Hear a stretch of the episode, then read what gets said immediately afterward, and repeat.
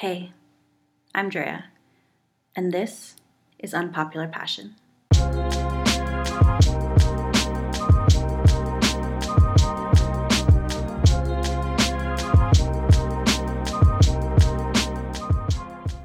Hello, and welcome back to Unpopular Passion. And I want to wish a happy Mother's Day to all of the mothers and mother figures who may be listening today. And especially happy Mother's Day to my mother if you happen to be listening.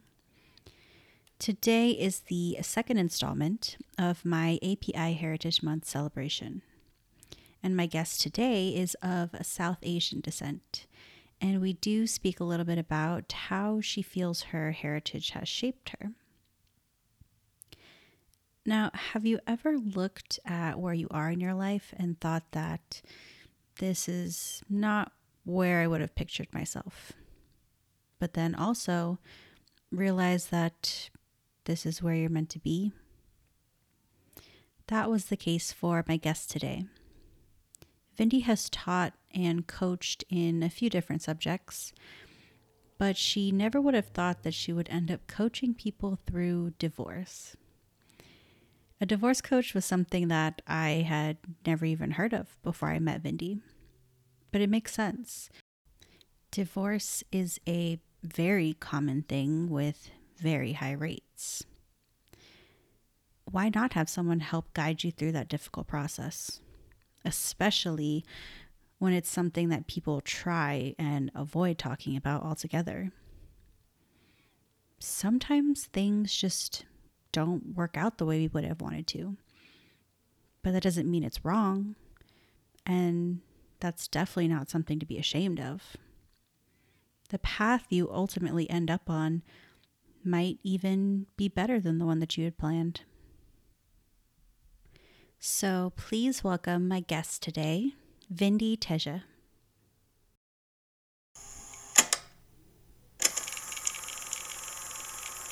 So, Vindy, welcome. Thank you so much for taking the time to do the podcast today. Thank you so much for having me. And so, the first thing I wanted to ask you is what would you say your biggest passion in life is? Yeah, I think I was probably sound like a cheesy fast food commercial when I say this, but it's like service with a smile.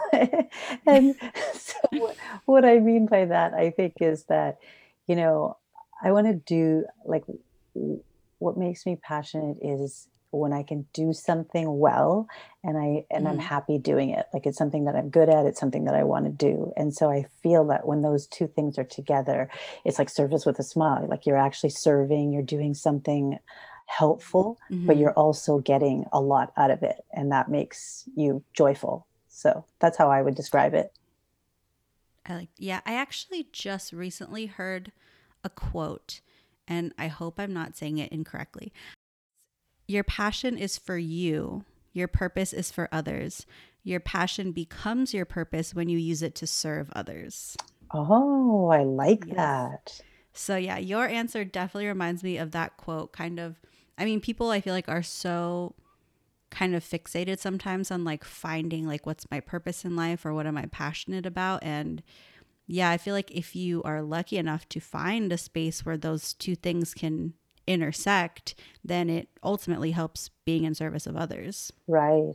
Yeah. I, th- I like the way that you put that. And I just recently watched that movie, um, Soul, the um, mm, the mm, animated yeah, film. I've seen that. Yeah, and and they go into that. It's pretty deep when they start exploring the topic of purpose and just you know and and getting too caught up in it and feeling bad about yeah. yourself when you don't you know because we attach it to our self-worth and then it can just go down a deep dark path oh yeah and that was definitely um a direction i did not see that movie like going in absolutely and yeah that that was like a big thing i took away from it is like don't be so fixated on like trying to find what it is that you are meant to do and then you end up kind of just missing out on the life that's already happening around you That's right. Yeah, I thought about that, and I heard an interview with the um, the producer, the producer and the writer, and they were talking about their own life experiences and how they fed into the movie, and it was pretty powerful. Like one of them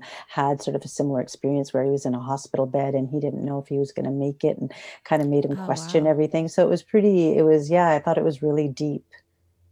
hmm Wow. That's, I need to look that up because that sounds interesting. Yeah, yeah, I wouldn't I never would have guessed. I think that's what I don't e I don't even think I watched I didn't watch the movie. I watched it after I heard that interview because then I got really Mm, yeah. curious. I thought, "Oh, I'm Yeah. missing out. I need to watch this." yeah. So, what is it that you have found that you are good at that you're using in service of others? Well, what I have found, and it's a great question because it kind of makes me go backwards and look at the threads in my life hmm and and how they're kind of tied together. And right now, what I'm doing is I am a divorce coach. So I help Yes. people who are you know, navigating the process, thinking about going through the process or getting to the end of it and designing a new life for themselves. But I never ever thought that that's where I was going to end up. But when I look at hmm what I did ha- have been doing, a lot of it is coaching and mentoring and teaching. That thread Okay. seems to have been there all along, but it's like the client base was different. So at one point, hmm it was law students. My background is in law. I went to law school and I, I, I was going to be a lawyer and then I ended up becoming a legal career coach. And so I was working with people um, to get them sort of uh, on their feet and, and figure out a direction that they wanted to go in. And Okay. then, yeah, so that was really gratifying. And then at, and then at another point, it switched and I was going through a divorce and I was getting, I hired a personal trainer and I went to the gym hmm because I was always an athlete, but I, I could never really, I was kind of intimidated by the weight section about like how to use the equipment. And so I'm Yeah, like, I think easy to be intimidated at the gym. so I hired a personal trainer. And then as she worked with me, I'm like, oh, this is kind of what I used to do with the law students. Like I'm motivating them, I'm like instructing, and it was very similar. So that motivated me to get Mm. my personal trainer license. So I did that as a Oh, wow. stone. Yeah. So I did that when my daughter was quite young and in preschool, and because I needed something part time, and I really hmm enjoyed that. But it was it was kind of along those same lines of like mentoring and um, motivating and and actually really teaching people so that they had a skill and then they felt more confident in Yeah. themselves. hmm Yeah, I actually I was curious about that because I I did see your TED Talk, which I love, by the way. Well. And um yeah, I was curious if I mean you mentioned now and in that that being a divorce coach was never something you really saw. And I was curious if like coaching in general was something that you did. So yeah, it sounds like you definitely kind of were on that path already, just changed the subjects of what you're teaching and what you're coaching. Yeah, yeah. And they didn't even call it coaching back in the day. Like when I Mm. worked in career, um, they called it career development and career advising. They didn't call it coaching, but it's exactly the same thing. It just wasn't called that then. So I'm like, oh, it turns out this is what I've been doing all along. And Mhm. so, yeah, that was kind of a neat, a neat process. That's kind of interesting that you mentioned that because I feel like today I meet I've been meeting so many people that do define themselves as a coach and I wonder like where that transition happened that now it's like such a common thing to be referred to as that or to refer to themselves as that and you say like before it wasn't really something you heard or anyone called you. Yeah, yeah, yeah. Nowadays, it's like, who isn't a coach? Mhm. You know, because I actually was thinking that. Yeah. And and I remember a friend who was taught was frustrated with that, was saying, okay, well, this person is calling themselves, for instance, a business coach, but yeah. you know, they've never run a business, they've never owned a Mhm. business, and yet they're doing this thing. And so I think like from a credibility perspective, like it's it's always wise to get some experience in what the in what you're doing, like whether it's career Yeah. coaching or whether it's like, you know, any anything. Um, or like in my case like i didn't know there was such a thing as a divorce coach it's just that after i was done with mine a lot of people started coming to me for credible Mhm. support and information and then i was giving it out for free and so i thought oh i should i should go pro Oh yeah, definitely. If so you have that skill to utilize. exactly yeah So was that something cuz yeah, I've I had never heard of that either before I watched your TED Talk. Was that some, or is that something that a lot of other people are in the business in, or is this kind of a niche thing that you're doing? Yeah, that's a good question. I didn't know it existed. And then I think I found it because I thought, because I was informally doing it. And then I just was happened to be on the internet. And then I found this training that was based out in Florida. And then I did this course and it was excellent. It was an excellent certification. And then as I got into that world, I started meeting other coaches, you know, okay. many of whom are in the US, but there were people in Canada. And so, but I don't think it's widely known. Yeah. It's not why, yeah, because a lot of people, when I meet them and I tell them I I do what I do, they you know they're a bit mm-hmm. surprised. They either say, "What is that?" or they say, "I wish I had met you when I was going through mine." yeah. so, I so I was watching your TED talk and I was curious because you you work a lot of like comedic little things into there, which I mean, I enjoyed a lot and it clearly the audience did as well. And is that like I'm wondering how was your preparation for that? Like is that just how you are in your everyday life or was this kind of something you were conscious of and you were like wanting to make it a little lighter and like wanting to make it kind of entertaining? Yeah, that's a that's a great question. I mean, I I joke that um like when people say, "Oh, you know, uh, what doesn't kill you makes you stronger and so yeah. i i tend to say what doesn't kill you makes you stronger and funnier because if you can survive it usually you have a sense of humor about it True. afterwards so, yeah. so i like to think i had a sense of humor um, but i think it got better but i think part of that whole process of the ted you know doing a ted talk is you're taking an idea and you're wanting to share it but part of it is you don't just want to give people information you do want to engage them and you want to entertain them. And because I was talking about prenups and it's like a legal document, like I was worried that instead of an idea we're spreading, it was going to be like a sleep aid worth dispensing. So so I worked really hard to make sure that the humor that that I injected humor into it because I felt like okay this is a serious subject and sometimes it makes people uncomfortable. So just yeah. name the elephant in the room and say yeah these it's not sexy. So then I do this whole piece about why it's not sexy? And I think that that was fun because you know it puts people at ease. Mm-hmm. yeah I mean it definitely read well with the audience. You could tell it was a good uh, reception of the humor in it. And so how did that opportunity come to you to do that?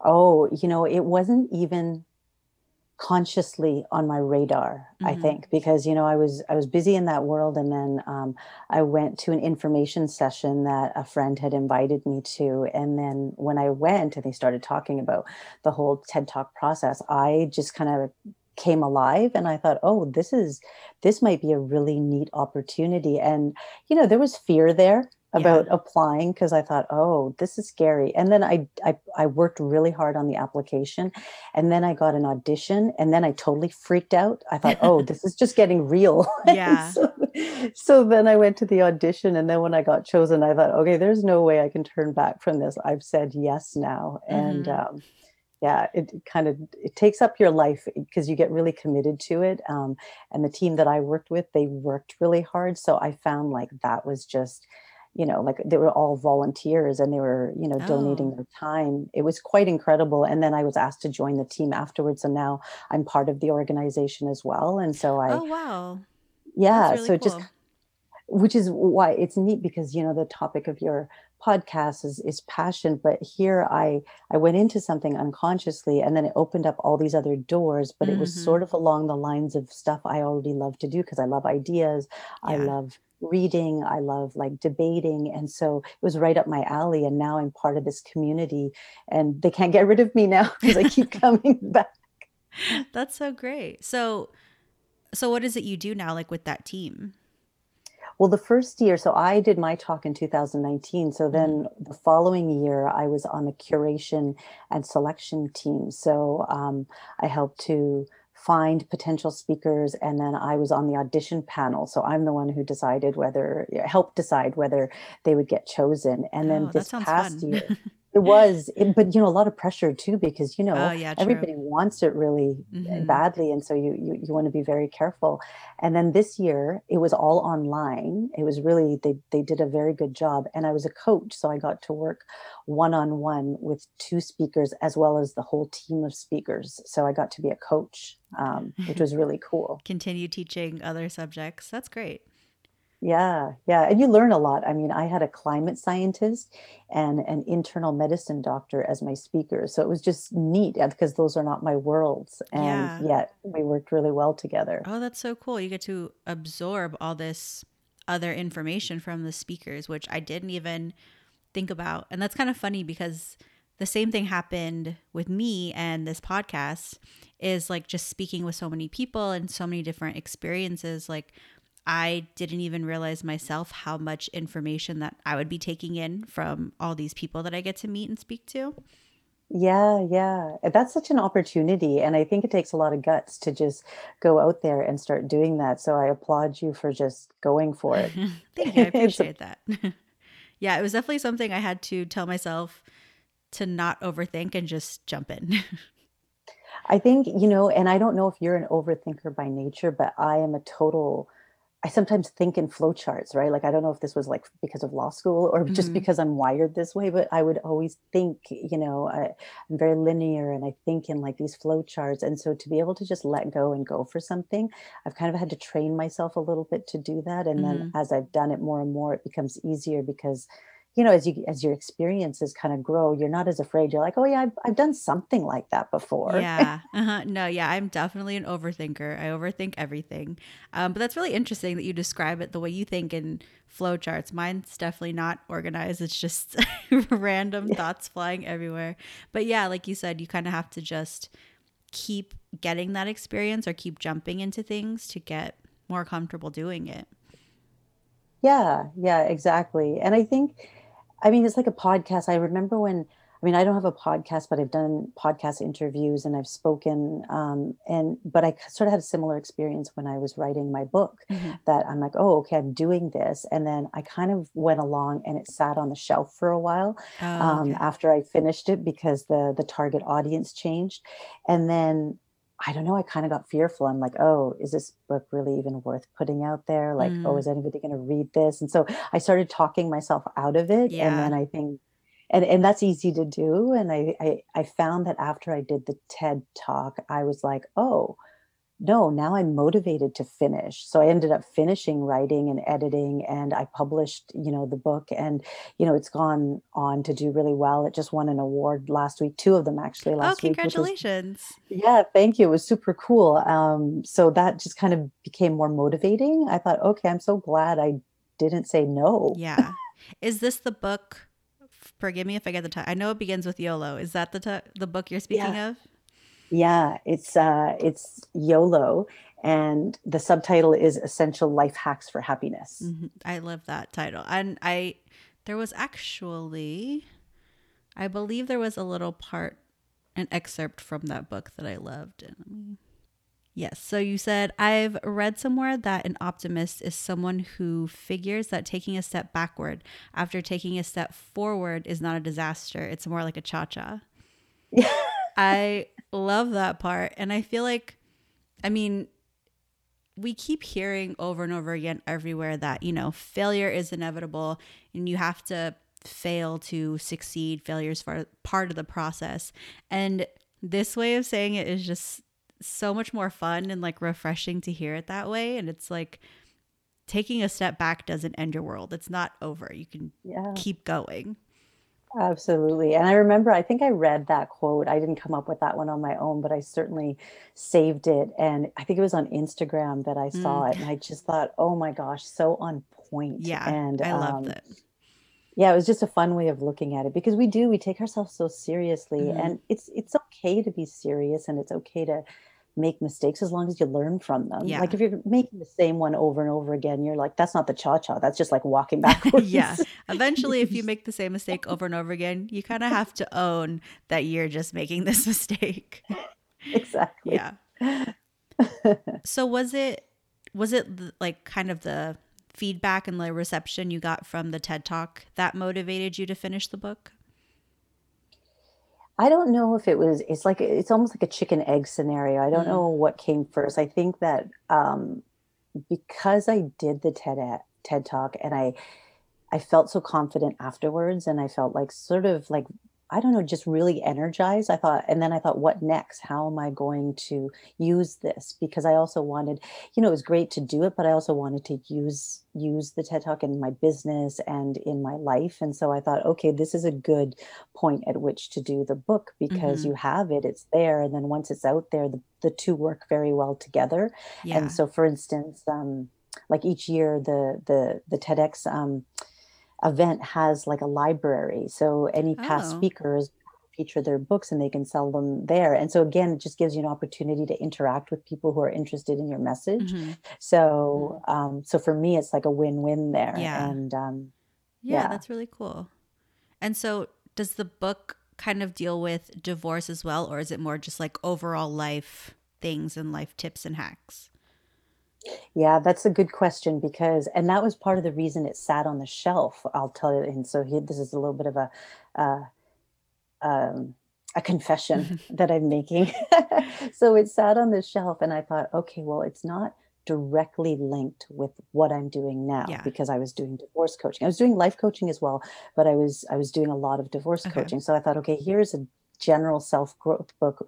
You know, is this going to help me? But it was something that book was born out of what had I had been through. Yeah. And so, you know, I had gone through a very difficult divorce and then I had a health scare and I was a mom Mhm. with a preteen and I thought and literally I thought okay I don't want her getting advice from like a Ouija board I want her to have my Yeah. advice and so I thought I better write down some of these important lessons and because I was in the field and so that was kind of the motivator and so I wrote it as a result of my experience and having learned so much and read so much and you know I took my previous training and my coaching experience and I put them all together. So even though it's not a book on divorce per se, Mhm. I use it with my clients all the time Yeah. because part of it is the emotional and just the focus and how to work through your fears because you have those in divorce, but you have those in life as well. Yeah. So yeah, so I find that is actually really helpful for and and my teen read it and she took all sorts of crazy notes in it. So I know that it's like it's it's got like wide um appeal for different age groups. Mhm. So that's kind of cool. That was a, a, a cool bonus out of it. Yeah, I could see. I mean, because obviously, yes, at a young age, there's always like those life lessons you can take from people wiser than you. But I feel like as we get older, we, if we're not, we should be more open to the fact that we still don't know everything and we could learn more as we go. Yeah, I know. Yeah, that's good. You, you don't just all of a sudden arrive and then you're done. Yeah, exactly. I mean, I feel like we never really stop evolving as people. Absolutely. Yeah. And I think you are a different person too. Like, you know, you're who you are today versus who you will be even next year. Like when I look back five, ten years, even two years ago, even pre TED Talk and after, I'm I'm different. Like the way Yeah. that I approach challenges is different. Even the way that the people I've met, like the colleagues I met there, like they they're people I think I otherwise wouldn't have met. And Mhm. and now I'm friends with some of them. So that's like, oh, okay. So they've changed me as well. So Yeah. Oh, yeah, definitely. I've I've seen that in myself as well with not only becoming more open with people and like to meeting new people, which like I like this podcast has definitely helped with, but also just seeing how I change has changed the people I surround myself with. yeah. hmm That's good. I really like that. Yeah. And yeah, and it's I'm sure was it for you, was it subtle or was it like did you did you notice the shift happening or did you take stock of it one day and you're like, wow, okay, this is It was a little bit of a mix of both because there there wasn't really too many people in my life I felt like didn't need to be anymore. There was, you know, a few here and there, but I saw a very subtle slow change in more independent and more inspiring people starting to make their way into my life and being surrounded by people like that definitely makes you more conscious of what you're doing in your life and kind of I don't want to say like feeling like what you're doing isn't good enough, but like seeing the people around you doing so well inspires you to want better for yourself. Yeah, hmm I think that's very well put. And I think it's like the potential. I think when you are around others who are striving or working for what they really love or believe in, it's not only inspiring, but it's just like you see the potential. You're like, okay, they've done it. Yeah. I've talked to them. I've had a conversation about it. It's possible. Whereas if you didn't know them, it would be like, oh, they're just making it look good on TV. You know, it's probably a lot harder than that. But it's it's neat when you've had that direct exposure to a person. Yeah, definitely. And so I'm I'm wondering on this topic, now going into like this field of divorce coaching, what type of people do you find yourself surrounded by? Oh, what type of people? I s Cuz I feel like mm, it almost could be just kind of a negative space to be in just because of like the subject matter, but at the same time you are helping people. So like it could go either way. yeah, I think that's a really, um, insightful question because that's something that I grappled with myself because when I decided to call myself a divorce coach, Yeah. and I remember my brother joking with me, he's like, "Divorce coach? You really wanna call yourself that? If you go to a party and you you get introduced to somebody, they're gonna keep you away from their husband or wife yeah, like oh, don't put the idea in their head. Yeah, he's like, "Well, you wanna come up with a different name?" And I'm like, "Well, that's kinda what I do, and that is what the certification is." But then, uh, like, my answer to that usually is, um, like, you know, um, when I introduce myself as a divorce coach and people say, "Oh, so do you encourage you know, do you help people or you you convince them to to get divorced?" And Oh I'm like, no. "Um, no more than a doctor or nurse would counsel their patients to get sick." Yeah. I go, "But th thank goodness we have them Mhm. qualified people if you are going through that process Yeah. um, to help you right and so that's kind of the analogy i use but uh, going to your question i think that you have to be careful about how you protect your space Yeah. so Definitely. Because it is it can be heavy work and I, I feel the same way about like say counselors because they have to Mhm. listen to people and it can be if they don't do the proper self-care or take the time for themselves it's kind of easy to get sucked into i think a vortex of that's all you see because you just see bad behavior you see you know people doing things you know to their ex-partners and it just becomes very Yeah. negative so i'm very careful about that in terms of how much like i because you know I do writing and I do the speaking, and so I kind of feel like I have a good mix where I'm not doing the same thing all the time, Okay. Mhm. um, which is good for me because I do like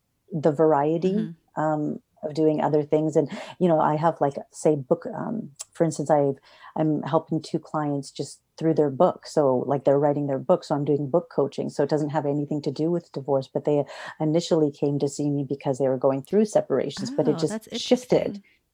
Yeah, so I think that's kinda neat when you can do different things Mhm. is that you can pivot depending on what the client wants or needs. Okay, that's cool. I yeah, I mean you you definitely are seeing both sides then, the negative and the positive, but you I like that you have found ways for yourself to deal with the negativity of it.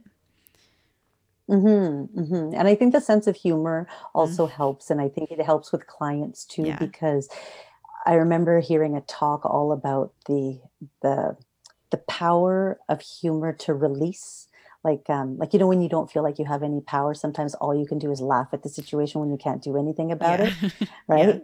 And it kind of it kind of is empowering, you're taking back something just by doing that, and I think sometimes in divorce, like, I I remember going to the hair salon, and I always used to be the woman who would listen to the other people's Yeah. stories, and then one day I come and then my my my guy says, "Oh, so what's new?" And I'm like, "Uh, let me tell you about what's new." And so all of a sudden I was the one with, like, this wacky story, and I thought, "Oh my gosh, I've become that person." You know, I always used to listen to people's stories, so I just had a sense of humor about it, and that kinda helped just, I don't know, deal with it. Yeah, I could see that for sure. And yeah, sometimes like you you can't control everything. You just got to let it go and just see the humor in it.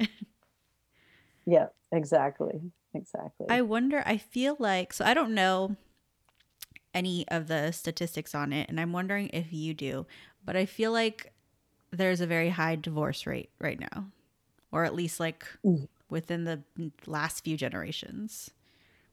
yeah, yeah, it has gone up for sure, and, I mean, the last time I checked formally was a little while ago a while ago, because in Canada, the divorce rate is over 40%. Oh, wow. In the US, it's higher, Um, and then the rate for me. second and yeah, the the rate for second and third marriages is even higher, like r- higher rates of divorce for subsequent marriages. So, you know, it is a reality. Like the chances are either, you know, someone will go through it or someone you know will go through it. hmm So either you're going to be helping somebody or you're going to need the help. Yeah. Um, so I think that, yeah, and I don't think that that makes it easier though. Like hmm just because it's more common doesn't make it easier. It's still a very life altering event, especially if it's traumatic or if you have children and, you know, because there's just so much change. It's like a fire hose going off at once. Like, you know, you got legal changes, financial Yeah. changes, you got like parenting stuff. So it's just a lot happening. So it is really, it is stressful, but there's ways that you can manage the Yeah. stress. And,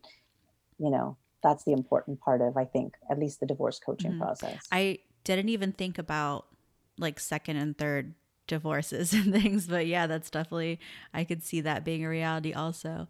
And I wonder, do you see any type of pattern maybe as to, like what would your opinion be on like why the divorce rate is so high being that you're like so closely involved in this subject Yeah, that's a good question. I mean, I see a lot of I I I sometimes will say that like divorces are like ice cream flavors. There's like so many different kinds. Like no two divorces are alike, but there yeah are a lot of similarities. I mean, there's the, you know, the things like, you know, betrayal. And hmm and that and I'm not talking just about infidelity. I'm talking about financial betrayal, like they call it financial infidelity and how that's on the rise and that's, you know, significant reason for breakups oh and um, yeah, like just not being financially honest yeah with the partner. And um, that's one reason. And, and I think another is, you know, people have options, whereas I think before there was a lot more pressure to stay together for yeah religious reasons or community or cultural re- reasons. Um, and now I, I remember when I was going through mine and I had never pictured myself as a separated person. And, and I remember my daughter's preschool, there was no other, there were no other parents that were like separated or divorced. And I was like, you know, so I felt like very lonely in a way. I thought, oh, this is like it's and and I never pictured myself in that situation. So it was even more, I was even more self-conscious as a hmm result. And so I really had to grapple with that. And and but now I think it's changed and I I I know more people who are and it's not as stigmatized. yeah i was gonna Um say i feel like there's definitely kind of like almost a societal shame around it. I don't know if societal is a word. That mhm, I feel like I made that Yeah, up. no, Okay. Yeah, I feel like agree. there's a bit of like a societal shame around it and people like if it is something they're going through, they either don't want to talk like admit that they're going through it or they purposely kind of put it off because they don't want to be part of that like group of people. Absolutely. And hmm and and that does happen and you do see it and sometimes the the negative the really negative side of that is that they would then won't sometimes seek the help that they need and Mm, it's a shame that they'll carry in private yeah. and then it could get dysfunctional in terms of like you know abusing substances to cope or or doing other things to cope when you know really if you were to reach out you're not alone it's not that, that there's no shame in asking for help and i think that it's good that it's not as stigmatized because people Yeah. are more likely then to seek out the help or at least tell loved ones that okay this is what i'm going through hmm um yeah But then I think also part of it, at least just in my opinion, I've never been married or been through a divorce, but it just it seems like also the fact that it is such a rigorous process that could, that's like another reason I feel like people just want to put it off and just not even deal with it. yep and and and that was you know that was one of the motivators for me when i did my ted talk because hmm i i didn't t- i didn't come at it from the angle of divorce. I actually came at it from a completely different angle which was the planning part the prenup part like why you know and the value of something like that because you know something that we stigmatize is it can actually be very valuable to you as you plan so that you don't go through as much stress if it does you know end up um, if you don't end up staying together. So that was yeah that was a huge motivation for me just based on my own situation and and how i would have done things differently. And so yeah i think that um i think because there's so it's so overwhelming it's a good reason to postpone it and and for people to just like ah i'll just put this off for a little while, while Yeah, longer exactly. And I really I really liked the way that you put a prenup into words. You said it was like relationship insurance. It's better to have it and not need it than to need it and not have it, which I I loved that. yeah, thank you. Thank you. Um, what you know what was great also, um, Drea, about that process was that our team of coaches they were from all different areas. So i remember one of the coaches he was an insurance agent. Oh, okay. and so when we were doing our practice and we were playing around with wording he was like you know throwing a few things out from the insurance industry. I'm like oh yeah that works. Yeah. And so then i worked it into the talk. So it was yeah it was a really collaborative process that way. It was neat. And I've always been curious because I really love TED Talks too. Do you have to memorize the whole thing before you go on to stage? Absolutely. Yeah. No, You like to no notes, no prompters or anything. Oh, wow. no notes. They call it internalize the talk as opposed to Mm. memorize. You know it so well that you, it Oh, kind okay. of comes out of you. And I mean, I think there are prompt. Um, I'm trying to think back when when I did mine. There was one speaker who I think had forgotten a line, and then they gave her her her, line, and then Mm, okay. Did they um, kind of like ma- feed it to her off stage? Or yeah, and then. I think when they did the final edits, um, that may have been edited out. Um, okay. But I know that that we were all told, yeah, you, you have to know it. And and there was a it was almost like a marathon training schedule for how to approach it about okay, this is week whatever, this is what you do. You break it up into sections and then you practice it and then you record it and then you you um then you, you're able to jump around from the introduction to the end without skipping a beat. So they gave you strategies for how to Oh, do it that's cool. Yeah, it was really it was it was very educational in that way. And then I mean, we see it on TV and we're like, wow, they look so polished. They look so natural. It's Yeah, like, and they just look at ease and like yeah, everything's just flowing. yeah, it's a lot of work to get there. I remember when I did my like rehearsal, I was like, oh my gosh, I'm never gonna get this. Like how hmm like it was it was kind of night and day from where I started to where I ended up. But you know, when you put in the work, you get there. So it was yeah, it was very gratifying. I know as a viewer, that's definitely something I never thought about, like the whole process of going through it. And, but I mean, I'm sure that it helps that anyone who is talking is very passionate about the subject they're speaking on. And I feel like that helps and it definitely shines through when you see them speaking about it. And yeah, that has to help you want to convey your message to people. Yeah, yeah, and I yeah, Drea, you really hit on something because they they even look for that strongly during the selection process. Like, how Mm, passionate are you about this? Or yeah, and what makes you an expert and what makes you, you know, credible? And so they really grill you on on those kinds of things. And I think for good reason because you Yeah. don't want to be getting up there just, you know, because it's an opportunity. They hmm they they want to screen out people like that, hopefully, and and they want people who are like, you know, it, it means something to them. That's good. I mean, yeah, you can definitely tell, at least from the ones I've seen.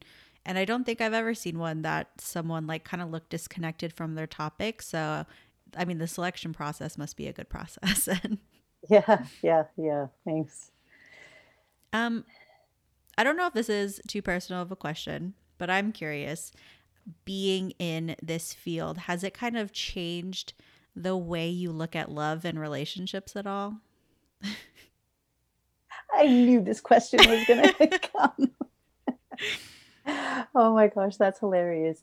You know, um, so the short answer is yes. I Mhm. do definitely think it's impacted my views, but not necessarily negatively. I think I think I just had a narrow vision before of sort of relationships and maybe the way it was supposed to look and the way it was supposed to flow. And from not only my own experience and those of the people I know, but through this work, you see, wow, there is such a range hmm of um, not only conflicts, but even in relationships, how they're set up and Yeah. and what's normal in one relationship is not normal in another. I mean, basic things like respect and dignity and those kinds of things, like you, Mhm. that's what you hope for in all relationships, and of and course. that's you know, and the communication. And I think that those are valuable things to strive. But that goes for any relationship, whether it's you know with your kids or whether it's with your partner or with your friends. And so hmm I think it's taught me a lot about communication and respect and also um, like boundaries like setting boundaries and observe and, and observing them but also respecting other people's boundaries and i think that sometimes when you're in a marriage for a long time you might have you may have gotten together when you're really young and the dynamic may have been like you know it may have been your first relationship and then Yeah. that became normal and you didn't even realize that there's these other ways of communicating and these other options out there hmm and so that's kind of eye opening for a lot of people after their divorce because they're like oh my gosh the world has changed Yeah. Or also, when they like, I wish I would have seen this earlier. hmm because we live in our own little silos and even especially if you're say in a certain cultural um, sort of box as well and you don't have as much exposure outside of that that to you is n- what's normal and expected and so you don't even think about anything else and you know that can you know sometimes that can be really like um, disarming when you when you like you can be bitter about it for a while and you're like oh did i really miss out? And i think that's part of the and that's part of the work i do is is helping people to see opportunities in the change as opposed to staying in the anger and the bitterness because Mm. it doesn't you know it doesn't help you with the like what you want to get out of life. And even uh, even as a parent or a co-parent hmm it doesn't help you to have that because then it just affects your children Oh, right? yeah. how you communicate because they can hmm they can feel it. Even if they don't hear it they can feel it Uh, yeah. Oh, yeah, definitely. You can feel that energy around. You can feel the tension. Yeah. And I, I don't know. I guess I'm, ever since I was young, I feel like marriage is something that has never been appealing to me. And it was never something that I saw as like something to aspire to have or like a goal to check off. And it seems like that is so common for people to think of it that way. And I guess I've kind of formed this hypothesis. Is that yes? That this yeah I yeah formed this theory of my own that a lot of yeah people end up in unhappy marriages because they're so afraid a to be alone and b this is something that they've always been taught or they've seen by influences around them that I should have this. I should want this. I should want to be in this. Yeah, yeah, I think you're right. And I hmm think that there's so much conditioning. Yeah. Like we're conditioned to think. And I know that for me, it was an expectation. It's like, okay, you do this, you go to school, you get married, you have kids, and, Yeah. and it's probably something I never questioned. hmm Um, I thought I wanted all these things, but you know, if I did it all over again, I don't know. I don't know what I maybe I would have focused on something different if that pressure hadn't been there. hmm Um, so I, I do think that there's more options now, but yeah, a lot of people either conditioning and sometimes people are just unconscious and they just go through the Yeah. steps without really thinking about it. they're like oh this is what comes next and so hmm they really don't pause because you i think it sounds like you've been conscious about oh okay well i don't see then if, if it's necessary and so Yeah. you've kind of questioned it for yourself and and I, I see my daughter doing the same thing and she's hmm you know she'll be graduating from high school soon and she and we talk about these kinds of things and and she says sort of things similar to you that well i don't know if that's what i want Yeah. sure yet but i don't think it's necessary and just for her to have that realization i think that's quite empowering I agree. I think that's a really healthy, like, kind of even just discussion or thought t- process to have with yourself of like whether it is right for you or not, instead of just thinking, like, okay, well, that's just the natural next step that I need to do. hmm hmm and also what are the other ways that maybe you can fulfill those things? Like if if if you're wanting to be like a men like if you're wanting to have kids or or you like being around young people well there's so many things that you could do for young people. You can be a great aunt you can be a great Yeah. uncle you can volunteer you can coach you know a team. There's just so many ways of giving back and having that influence. And you know i had always pictured myself with a few kids and i ended up having one because i hmm didn't end up remarrying. But you know i have these great nieces and nephews and and my friends kids that i love being around and i love being an influence in their life. So i feel like i have been able to fulfill that goal of having that influence. So i don't sit around thinking oh my gosh i only had one child. I didn't have three. Like so i don't you know but i could have like because you know if, if you go down that road you like think about what you're missing as opposed to all the stuff that you've gained oh, yeah. You can definitely, I think that's a something a lot of us can get wrapped up in. It's as opposed to looking at what you have and what you have experienced, you could look at, oh, well, did I miss out on something or did I make the right decision in this or that process? Mm-hmm. Mm-hmm. Yeah. It's yeah, it can be so self-defeating hmm when you do that. Like sometimes like you love being inspired by other people. You're like, oh, maybe I should think about doing that. But do I have the time? Do I have the money? Do I have the resources? And then regret can can slowly seep in Yeah. to that process, but you kind of almost have to give yourself a break and say, okay, well, I can't do everything this week or this year. yeah. Let's let's just pace ourselves and say, okay, maybe. hmm So I I mentioned to you that this month I decided I wanted to celebrate the Asian and Pacific Islander Heritage Month, and you mentioned to me that your heritage is something that you feel has really shaped your experience in your life. Yeah, I mean, I grew up, so my parents immigrated from India Mm, uh, to Canada in the 1960s. And so um, one of my brothers was born here, and one of my brothers was born in India, but was quite young when he came here. So, you know, I grew up sort of in two cultures, hmm right? So I still had a lot of Indian influence, and I also had a lot of Western influence. So I feel like a lot of my values are for the lack of a better word, a marriage of the two. Uh, so, so I feel um, like even in my own parenting, even the clients I have, for instance, like some of them will seek me out because I have this background because they realize that I have an understanding of the cultural context, yeah. like maybe they might be living in an extended family situation hmm with their in-laws which is more common in eastern Yeah. cultures and and so they'll connect with me because they're like okay she gets that so i don't have to explain that. Hmm and so i feel like the fact that i was exposed to that and know what it's about and have respect for it and also understand some of the difficulties behind it, it makes me more credible and it makes me more helpful. So I think in my work, it's definitely um, impacted me, um, and also in my personal life. I think I feel, I feel I am able to critically evaluate things better because I just don't take things for granted. Like, oh, this is the way, because I know that I've learned something else at home. So it kind of makes me question sort of the status quo. Sometimes I'm like, oh, well, Oh, maybe it could look yeah. different.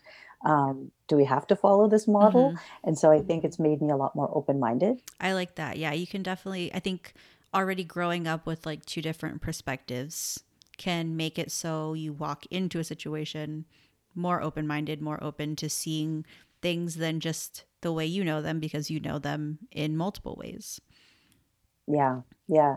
And an interesting analogy there also is the divorced family because the child might be growing up in two separate homes. Mm. They sometimes get a richness of experience of the two families apart because Oh. they're literally in two different families. So they can often be more open-minded, more critical thinking because they've had to be so adaptable because the rules in both homes might be quite different. Mm. So they become more comfortable with like the change and the variety, which I thought I didn't see that Yeah. coming, but I have noticed that in my own daughter and and with my clients' kids. Oh So, wow, that's great. Cuz yeah, I definitely I feel like just like it from an outsider's perspective would have seen it as almost more difficult or like causing more rebellion, kind of like having more rules and things to follow, but that is a that's an amazing positive way to look at it is being able to take in more perspectives and learn things in different ways. So I I like that a lot. yeah, Definitely something for parents to keep in mind if they're going through that. Yeah, There's a positive yeah, to every be a silver situation. yeah. Yeah, there can be a silver lining, and depending on that will that sometimes will help them motivate to to keep that in their vision that that's what they want for their Yeah. child because I don't think it necessarily automatically happens but I think if if you hold that as an intention hmm it can be a positive and so you could say to your kids like oh so what do you think about that does that make sense and it just makes them you know just question things a bit more like oh we do it over there like this but hmm I like it this way but then they figure out why they like something better and then they they kind of look into it themselves. So I, I think it, it, can be a really neat um, process for kids that are growing and, and, and thinking about, they call, I think they call it, is it metacognition, where they can kind of see the way that they're thinking, like they can Mm. kind of be on the outside and view th- themselves from a different, like up Yeah. here, almost like an ob- objective Yeah. bystander. Which is an amazing skill to have. And I feel like a lot of people would benefit from having. Yeah. I wish I had it at like 15. Yeah. I, Of course, though, at mean, that age, do we, do any of us really think of anything in a critical way? I know, I know. It's so true. and yeah, I, completely relate to what you're saying too about how you had clients who sought you out because you had that cultural knowledge. I know like I was actually having a conversation with two people the other day just about having to explain things in your culture to other people who don't understand it and how sometimes that can make no matter what the relationship is whether it's like friendships partners professional like sometimes having to explain that and someone not understanding it can make it harder for them to understand where you're coming from Yeah. Yeah. I think it's a basis of a lot of misunderstanding, conflict, hmm just and even just comfort level. Like yeah sometimes you just want to be around people who understand hmm it and get you without you having to spend all this energy e- explaining it. Like I mean, I'm a big fan of diversity and I have friends that are, you know, all different cultures and yeah yeah backgrounds and course and and I enjoy hmm that. But I think sometimes there is some comfort in, you know, being able to crack a joke and then they just get it because you don't have to say, "Oh, why are you th- why did you say that? What, what what do you mean you don't know?" yeah And so it's not Yeah, I mean, obviously, yes, diversity is very important. Um, diversity, inclusivity, but at the same time, you definitely always have that. It's nice to have that community around you to feel that comfort, to feel that understanding. yeah. Yeah, definitely. And you, so you see a good amount of your clients coming from the same culture as you because they feel that comfort and that support from you. Yeah, I think and then also going to your point earlier how you said that, you know, sometimes people they feel shame hmm that they don't want to to to share it. And so I think sometimes people are very selective about who they share it Oh with and they want to share it with, right? hmm People that they think it's safe with who kind of get their struggle a bit better. Um, like I have one client, for instance, and and she's very private, so she hasn't shared, you know, the news with people professionally, hmm and people would never be able to guess. But she is at least seeking all the help out that she needs, and she's working so hard at like doing it well but I can understand like she's keeping that division there, but just because of like how it might be perceived Yeah. or how she might be professionally regarded. And I totally get that. Yeah. That's yeah, definitely understandable. And I mean, whether whether or not it's people of the same culture coming to you for that comfort or people just coming to you from any other place for the guidance, it seems like you're definitely helping people through a difficult and sometimes painful process and I I really applaud you for doing that. Also like really respect and really admire your ability to balance your own happiness and your own health around dealing with helping other people with such a negative topic.